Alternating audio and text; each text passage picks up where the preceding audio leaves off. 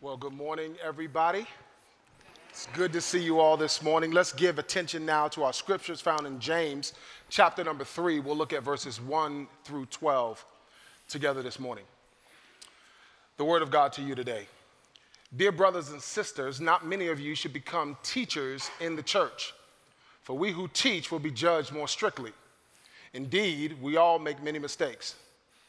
For if we could control our tongues, we would be perfect and could also control ourselves in every other way. We can make a large horse go wherever we want by means of a small bit in its mouth. And a small rudder makes a huge ship turn wherever the pilot chooses to go, even though the winds are strong. In the same way, the tongue is a small thing that makes grand speeches, but a tiny spark can set a great forest on fire. And among all the parts of the body, the tongue is a flame of fire. It is a whole world of wickedness, corrupting your entire body. It can set your whole life on fire, for it is set on fire by hell itself. People can tame all kinds of animals, birds, reptiles, and fish, but no one can tame the tongue. It is restless and evil, full of deadly poison. Sometimes it praises our Lord and Father, and sometimes it curses those who have been made in the image of God. And so blessing and cursing come pouring out of the same mouth. Surely, my brothers and sisters, this is not right. Does a spring of water bubble out with fr- both fresh water and bitter water? Does a fig tree produce olives or a grapevine produce figs? No. And you can't draw fresh water from a salty spring. Thus ends the reading of God's word. You may be seated. Uh, sticks and stones, sticks and stones may break my bones, but yeah, you learned that one too. A proverb that we learned growing up, many of us in our first classroom sticks and stones may break my bones, but words will never hurt me. A proverb that is completely untrue and unhelpful. And it's untrue from a biblical perspective for those of us who are followers of Jesus because we learn three verses into the scriptures, Genesis 1, chapter 3, that all of the world was created through words. If you go back and read the Genesis account of creation in chapters 1 and 2, you'll see the refrain over and over and over again God said, God said, and God said. Because here's the deal words build worlds. Yeah. The Word built the world that we live in today. He created everything by His spoken Word. And the Word, Jesus, became flesh. And John tells us in John chapter 1 the Word became flesh and dwelt among us. The message rendering says, the Word became flesh and moved into the neighborhood words entered into our world. The Word, Jesus, entered into our world to change us and to build His kingdom here on earth as it is in heaven. So when we say things like, oh, sticks and stones may break my bones, but, but words will never hurt me, it's an untrue statement. And many of us early on in our life, we learned that and we lived by that, and yet our experience tells us this is untrue. Because many of you, even right now this morning, can think back to a coach or a teacher, or maybe worse, a parent or a grandparent that spoke words into your life and they still echo in your heart and your mind. A word of cursing or death or sarcasm or inadequacy or, or something that was said to you that they may even be gone now but those words still echo around in the chamber of your heart and your soul because the deal is, guys, when it comes to the power of words that we're talking about today in James, that words echo in eternity. This is part of what James says. James says that words, words of life, echo in heaven in eternity that the words of blessing that were spoken over you by God Himself, first and foremost, and then by other godly people that spoke words of life and blessing over you, that those words echo in eternity. But words of death, words of destruction echo in eternity in hell. And for many of us, again, we learn that little phrase that words really don't matter, you know, that, that, that everything's okay. And we learned early on that that's actually not true. And it's so unhelpful to us. This, this past week, for example, in the seats that you're in right now, there were 200 pastors and leaders from across the city, 50 different churches that were gathered here at New City and we were praying many different things together. And, and, and I had a moment where I was just listening to all the words that were being prayed and spoken to God on your behalf, on our city's behalf, on our world's behalf. Words matter, they're very important. So when we say sticks and stones may break my bones, but words will never hurt me, it's untrue, but it's also it's, it's, it's unkind, it's unhelpful. Yeah, it really is. And it makes me think of, of uh, a basketball coach I had years ago. And he was rough on us, guy. I mean, he was, he was rough. And whenever he would pull us out of the game, he would say, Don't worry about it. It's not your fault. It's my fault. I knew you, I knew you were no good before I put you in the oh. game. I knew you were no good. I knew you would jack it up before I put you in the game. Nothing, nothing could be further from the truth. But those words are unhelpful. They're mm. untrue and they're unhelpful. The reality is, is when we believe that words don't matter, then we're less careful with how we use words with ourselves and with other people. Yeah. And the reality is that some of us are just so unkind with ourselves with the words that we use. Mm-hmm. And others of us are, are careless and unkind with the words we use towards other people. It's unhelpful to believe that words don't matter and that they don't reveal something much, much deeper. And this is part of what James wants to help us out with. As we mentioned before, James is known as the Proverbs of the New Testament. Mm. James is wisdom for living out a real faith in a real Jesus in a world full of real problems. So James mm. is speaking to the prevailing question of his audience, and undoubtedly the prevailing question that many of us have had, and that's how do I get through what I'm going through? And the reality is, some of us may be going through something right now, mm-hmm. right? Some of us have just come out of something, and while others of us, we're getting ready to go into something. But the yeah. good news is, no matter where we find ourselves, is that God has something to say about where we are. And so James begins this section of scripture with a familiar phrase, familiar turn signal, if you will, when he says, My dear brothers and sisters. This phrase literally means my fellow followers of Jesus. And it, and it reminds us, Rodney, of the story that James was the, the younger brother of Jesus himself. Again, he, that, that was his family of origin, if you can uh, you know, imagine growing up with Jesus at the dinner table every night. And we learned that uh, Jesus had at least four brothers and two sisters, maybe more, and that they were all cynics uh, of Jesus. They, they speaking of words, they spoke words to Jesus. Hey, Jesus, come on back home. Forgive him, guys. He's, he's lost his mind. And it could have even been worse than that. There's another passage in John that sort of alludes to the fact that they were trying to get him arrested. Uh, so, so, speaking of cynics and, and being critical and using their words, James himself uh, when he uses that phrase, my dear brothers and sisters, he's reminding them, because it means literally my fellow followers of Jesus. He's reminding them that he's on the journey with them. Mm-hmm. And he begins by talking about how important and powerful our words are with this passage. If you have your scripture, maybe open it up to James 3, or if you have it on your phone, flip over there if you're taking some notes. James says, Dear brothers and sisters, our little turn signal phrase here that happens all throughout the letter. And he says, Not many of you should become teachers in the church for we, we, the pronoun there, including himself, who, who teach, will be judged more strictly. So the first place that he looks when he talks about the power of words is himself. And he's looking at teachers specifically in the church. Now, why would James start a section on the power of words by talking about teachers? Well, just in context, remember, James was the pastor to the church in Jerusalem. And you know, by the way, we talk about faithfulness, and faithfulness sometimes means going. Abraham left Ur and followed God. Paul left Jerusalem and went to Rome and was, was executed there. James stayed in Jerusalem and, and endured. Sometimes faithfulness is staying, sometimes faithfulness is going. And when James is writing this letter, he's writing to a congregation, a group of people. That's what the word congregation means, is a gathering of people who actually aren't gathered in one place like we are today or watching online. They're scattered all around. And he's writing this letter as a sermon to them, to, to preach to them, to talk to them. And he begins by talking about the power of words with teachers, including himself. He includes himself here. Now, what was happening in context? Because the people in Jerusalem, the church, had been scattered all around, they had lost their jobs, they had lost their homes, they had lost their status. So many of them were already impoverished and weren't very high up on the totem pole culturally.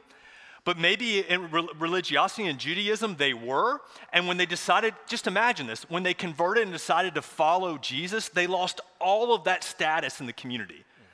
They lost their, their places of business, their homes, their, their place in the temple. They, they lost their place in their family and their culture. And here's the sneaky little thing that an, a way to regain that status or that value or that affirmation or that honor was to become a teacher in the church. So it, this, this shows the, you know, just the incessant nature of sin. That we follow Jesus, we give up everything, we leave our homes, we're persecuting, whatever, and then in a sneaky little way, we use something that has the overtness of, of, of, a place of honor or a good thing, of being a teacher or a preacher in the church. And we're actually using it for our own ends or our own good. And I'm, I'm, I'm saying this, we're saying this as teachers, as preachers, in all humility this morning to say, listen, you know, James says, not many of you should aspire to be a teacher in the church. Why? Because a teacher, a preacher, a leader in the church is not a personal aspiration, it's a godly calling in your life. And it will reveal every proclivity, every type of sin, every type of selfishness in you. And I tell our team all the time that ministry in the church will reveal every weakness in you. And it's not that you need to be strong in yourself, it's that God's reminding you that it's not about you. It's not about us. And here's what happens. And I've seen this happen, and I can see it happen in my own heart. I have to check myself all the time. A prayer that I pray every single time before I get up here is Lord, Jesus, this is not an audience to impress, this is your people to be loved. This is not an audience to impress, it's a people to be loved. And would you bless this message because without your blessing, it doesn't matter. It doesn't matter. But what happened in the church in the first century and what happens today, and we've seen it, is good. Godly people many times get pulled into the trap and their own story kicks in and the story of the enemy kicks in. And even with a position of being a pastor or teacher or being up front and using their words in that way, they're still consuming. They're trying to get something. And then it turns into entitlement. I deserve this because I'm in this position. And James says, Not many of you should aspire to this because why? Look at it with me, verse 1. Because God's going to judge more strictly those who teach. Now, why, why is that? Is that fair? Well, yeah, it's fair when you understand that words build worlds. Because the words, even the words of a teacher in a congregation or a community, are building a world. They're either bringing the kingdom of God to earth or they're participating in the kingdom of hell. And so James says, This is what's at stake life and death. And so when you use your words in this way, you're going to be judged more strictly because God has a standard for what he desires from his yeah. teachers and his leaders and his preachers. And words matter. I love what the, the German reformer, uh, Count Zinzendorf, what he said uh, to his group of missionaries. You know, he was in the Moravian church and uh, helped to bring a lot of reform to the church in the 18th century. And he said this He said, Preach the gospel die, and be forgotten. You know, we talk a lot about legacy. I want to leave a legacy, or, or it, it, this is my personal mission, or whatever. And both of them have their roots in like what I'm trying to get out of this. And Zinzendorf just says it's not about you. You preach the gospel, you're faithful to God's word, you die because you should. The curtain will come down on all of our stories one day, but it will never come down on the story of God. You preach the gospel, you die, somebody else becomes the pastor, and you're forgotten because it was never about you anyway. And so this is like a punch to the face, but he's saying to the church, to his church, and he's saying to each of us, for those of you who desire to be a, a, teacher, you should check yourself and make sure that your motive, and by the way, this isn't a one time thing, it's every single day. making sure that your motive is not consuming the people of God, but rather you're pouring into. That it's not, you don't see people as an audience that you need to uh, uh, impress or get something from, but God's people to be loved and, and, and to be led. All right, I'm done. no, that, I don't know where so we are in the notes, so but there we, are, there we are. No, that's so good because, because words, in fact, do matter. Yeah. Right? Words matter. Now, James, there are a ton of reasons why words matter, but, but James shares a few of a few uh, reasons why they matter here for us in the text, and we're going to share a few of them. But the first thing he shares is that words matter because words are powerful. Words are powerful. And in verses three and four, he uses two examples to show us just how powerful words are. He uses uh, the example of a horse in verse number three, and then that of a ship in verse number four. Now, I'll be the first to say I'm not, um, I'm not a horse guy, okay? not, not, not even a little bit, not even a little bit. Now, I've had two experiences with horses, and they were both forgettable. Um, but no, no disrespect, no disrespect to the, to the horse lovers in the room. But the point that James is making here is it's not about the object that's being controlled, but rather the object that's controlling the thing. Yeah. In other words, a small bit is controlling a large animal. Don't miss that. Small bit is controlling a large animal. And the same thing he says is true with ships, which are for the most part big, being controlled by a small rudder. Some of you know my story. You know that I've served in the U.S. Navy. Now, I'm a little bit more familiar with ships than I am horses. In fact, um, the, the, ship that I served on was the USS Stethem. It was um, a guided missile destroyer. It was just over 500 feet long. Just over 500 feet long. It had a crew of almost 400. It weighed almost 7,000 tons. Mm. Almost 7,000 tons. And yet, it was controlled by a tiny rudder. And so, James's point with this is that the tongue is just as powerful. The tongue is just as powerful. Despite its small size, it has tremendous impact, both for good and for bad. And so James focuses on the latter in verse number five when he talks about how destructive the tongue is. He says that a tiny spark, a tiny spark can, can set a great forest on fire. Now, some of you know that fire is something else that I have a, a bit of experience with. In fact, the very last fire that I was on as a fireman in Fairfax County was started by a tiny light bulb. That set a whole house on fire because it shorted out. In fact, I think we have a, a picture of it here. Now, I don't know if you can tell, but that's not a small house. Hmm. It's not a small house. But it was set on fire by a tiny bulb that shorted out, caught the curtain, and set the entire house on fire. But here's the thing that's a house, one house. One house. James says a great forest, a great forest can be set on fire. Again, something so big and so destructive was caused by something so small. And this is the imagery that James uses to illustrate both the scale and the type of impact that our words can have. But he doesn't stop there. He says words are powerful, words are destructive. But then, as if that wasn't enough, in verses six through eight, he says that words are uncontrollable. They're uncontrollable. They're uncontrollable. And listen to the phrase, the wording he uses. He says the tongue is a whole world of wickedness. A whole world of wickedness. He says it can set your whole life on fire. Now, get this though every part, every other part of the body is unlike the tongue, no part of the body is exempt from the impact that the tongue can have. Mm. Nothing is beyond its impact. Mm. Careers have toppled, marriages have failed, friendships have dissolved, all because of carelessly uttered, uncontrolled words. In James, in James uh, chapter 3, verse 7, he says, We can tame all kinds of animals. We can tame all kinds of animals, but no one can tame the tongue. It's simply beyond our human capacity. He says it is restless and evil, and it is full of deadly poison. Hmm.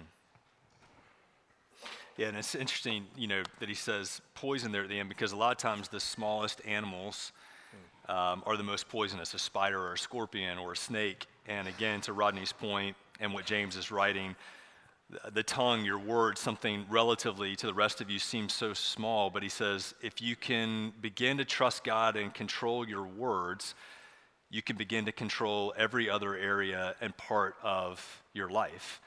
And the final portion here of the teaching um, in verses 9 through 12, if you're looking at it with us in James chapter 3, you know, the, the words are powerful and they're destructive. That in many ways, they're uncontrollable, which begs the question we'll get to well, if they're uncontrollable, then how do I control my words? And we'll get to that. But the final thing of why words matter so much, if you look at verses 9 through 12, James begins to talk about how words are actually revealing.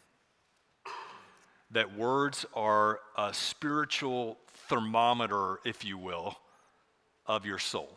Now, for some of us in the room right now, when we would take our temperature growing up or have our temperature taken, it would go under our tongue. Um, I know that doesn't happen anymore, but kids, there used to be a time where you had to put something under your tongue to take your temperature. I would take the thermometer oftentimes, I think my mom was in there this morning, and put it on a lamp beside, you know, where I was seated. One time it was like 106. And, you know, my mom's like, do we need to go to the hospital? No, I'll go to school. It's fine. Um, but your tongue becomes like this spiritual thermometer, right? It reveals something much deeper. Now, think about it this way your mind and your heart are a thermostat. So, Paul says in Colossians 3, verse 1, to set your mind on the things that are above. Um, to fix our hearts on Jesus. Proverbs 4:23, above all things, guard your heart because it's the wellspring of life. So your heart and your mind begin to fix on the things of God, and they're evidenced by your words. And Rodney mentioned this. Sometimes your words are spoken. There's a lot of words that are unspoken, but are still in your heart and your soul. And for many of you, the most unkind um, things that you're saying, that the object of the wrath of your words are yourself. You're your own worst critic. And there's a constant monologue going on inside of you of things that are not of God that you're beating yourself up over and over and over again. For some of you, you don't have any kind of prayer life or conversation with God, or your prayers to God, you know, are unkind words to yourself or even to God. And for some of you, it spills over in your words to other people. But make no mistake, look at verses 9 through 12 with me. James says, Your words are a spiritual thermometer. And so you can look at your words and take account for your words, the ones that are spoken, the ones that are posted, the ones that are unspoken, uh, uh, other than to yourself, and you can begin to gauge where your heart and your soul are. Now, let's go just a, a little step further here. James uh, talks about in chapter 1 that the, un, uh, that the, um, the double minded mm-hmm. man, do you remember this? The double minded person is unstable in what? In all of their ways. Now, all means all, and that's all all means. The, the double minded person is unstable in all of their ways. It kind of echoes what he's saying here. If you could actually get control of your words, you would control all of yourself. And what James is trying to get at and build upon, because this letter builds, and so I just would encourage you, if you're here for the first time, you're watching for the first time, go back and listen to chapters one and two and read it for yourself because it's building. And he introduces this idea of the, uh, the double minded person. In other words, the person that's living in two different stories the story of the world or the story of the enemy and the story of God. And we talked about this before that the story of the world is that you're nothing but a consumer here to take from other people. And the story of God is that you're a child, a most loved son or daughter of the king. The story of the world is you got to take everything that you can get in life to fulfill your needs. The story of God is you receive all that God has for you. And you can see how this becomes evidenced in your words. The words that you're speaking are words that are cutting people, you know, that are bringing them down, that are taking something from people, or words of life. I want you to pay attention to this, what he says in verses 9 and 10 that blessings and curses come from the same mouth. That we can sit here in the worship service, right? And sing and praise uh, God and, and, and speak words of life to each other and get in the parking lot and choose somebody out for cutting us off. Out of the, out of the, out of the same mouth comes blessing and cursing. But here's the deal if the mouth, if your words are a spiritual thermometer, it's deeper than that. And I want you to see that. That what James is saying here is not the power of positive thinking or just your words should be positive or negative. No, he doesn't use the word positive or negative. He uses the words life or death, heaven or hell. Now, why does he use that provocative language? Because our words are a reflection of the story that we're believing. The story that we're believing about God is He a Father that loves me and cares for me and sees me and comes towards me and works to get to me and loves me and sacrificed for me? The heart of the gospel that God did for me and for you, what we could not and would not do for ourselves? Or is it the story of I got to take everything in life? I got to eat, drink, and be merry and consume other people, especially with my words. The reality is that when you look around, I want you to think about it right now. When you look around your world, your circle, you know, the, the word in the scripture for our relational world is oikos. It's, it's family, but it's broader than just flesh and blood. It's the people that you do life with. And if you, I want you to think about those people right now, those 15 to 20 people that are in your relational world, your oikos, your family, the people that God's put right in your relational orbit. And the reality is, is that words that you're speaking to yourself, to God, and to them are building that world.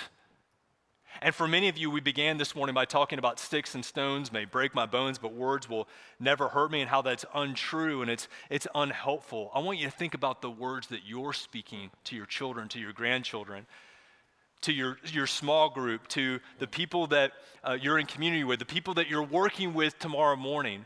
Because the bottom line for this passage is that your words, those words that you're speaking to God, to yourself, to other people, are building a world. And God has something to say about that. And you may be going, well, you know what? I'm not going to say another word. Like, I just, I just won't talk anymore. But the problem with that, right? That's a good starting point, maybe. But the problem with that, right, is that you're still saying the words to yourself and in your heart. The problem is if your words are a spiritual thermometer, then what sets the thermostat and how do you do it? If, mm.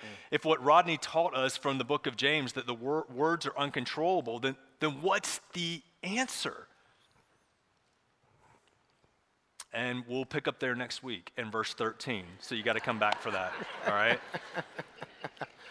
That's so good. Words build worlds. Let's pray together.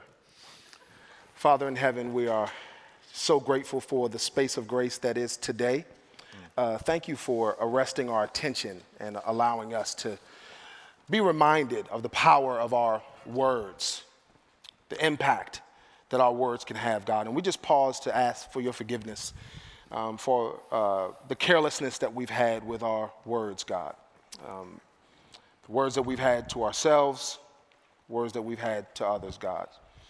And so we just ask that since we know now that we can't do this alone, that you would help us to invite your spirit in. That you would help guide and order our words, Father. That the words that we speak would indeed bring life because you are life mm. and you have given us life. And so we pray that the life that you've given us would be reflected in the words that we pray, the words that we speak, the words that we share.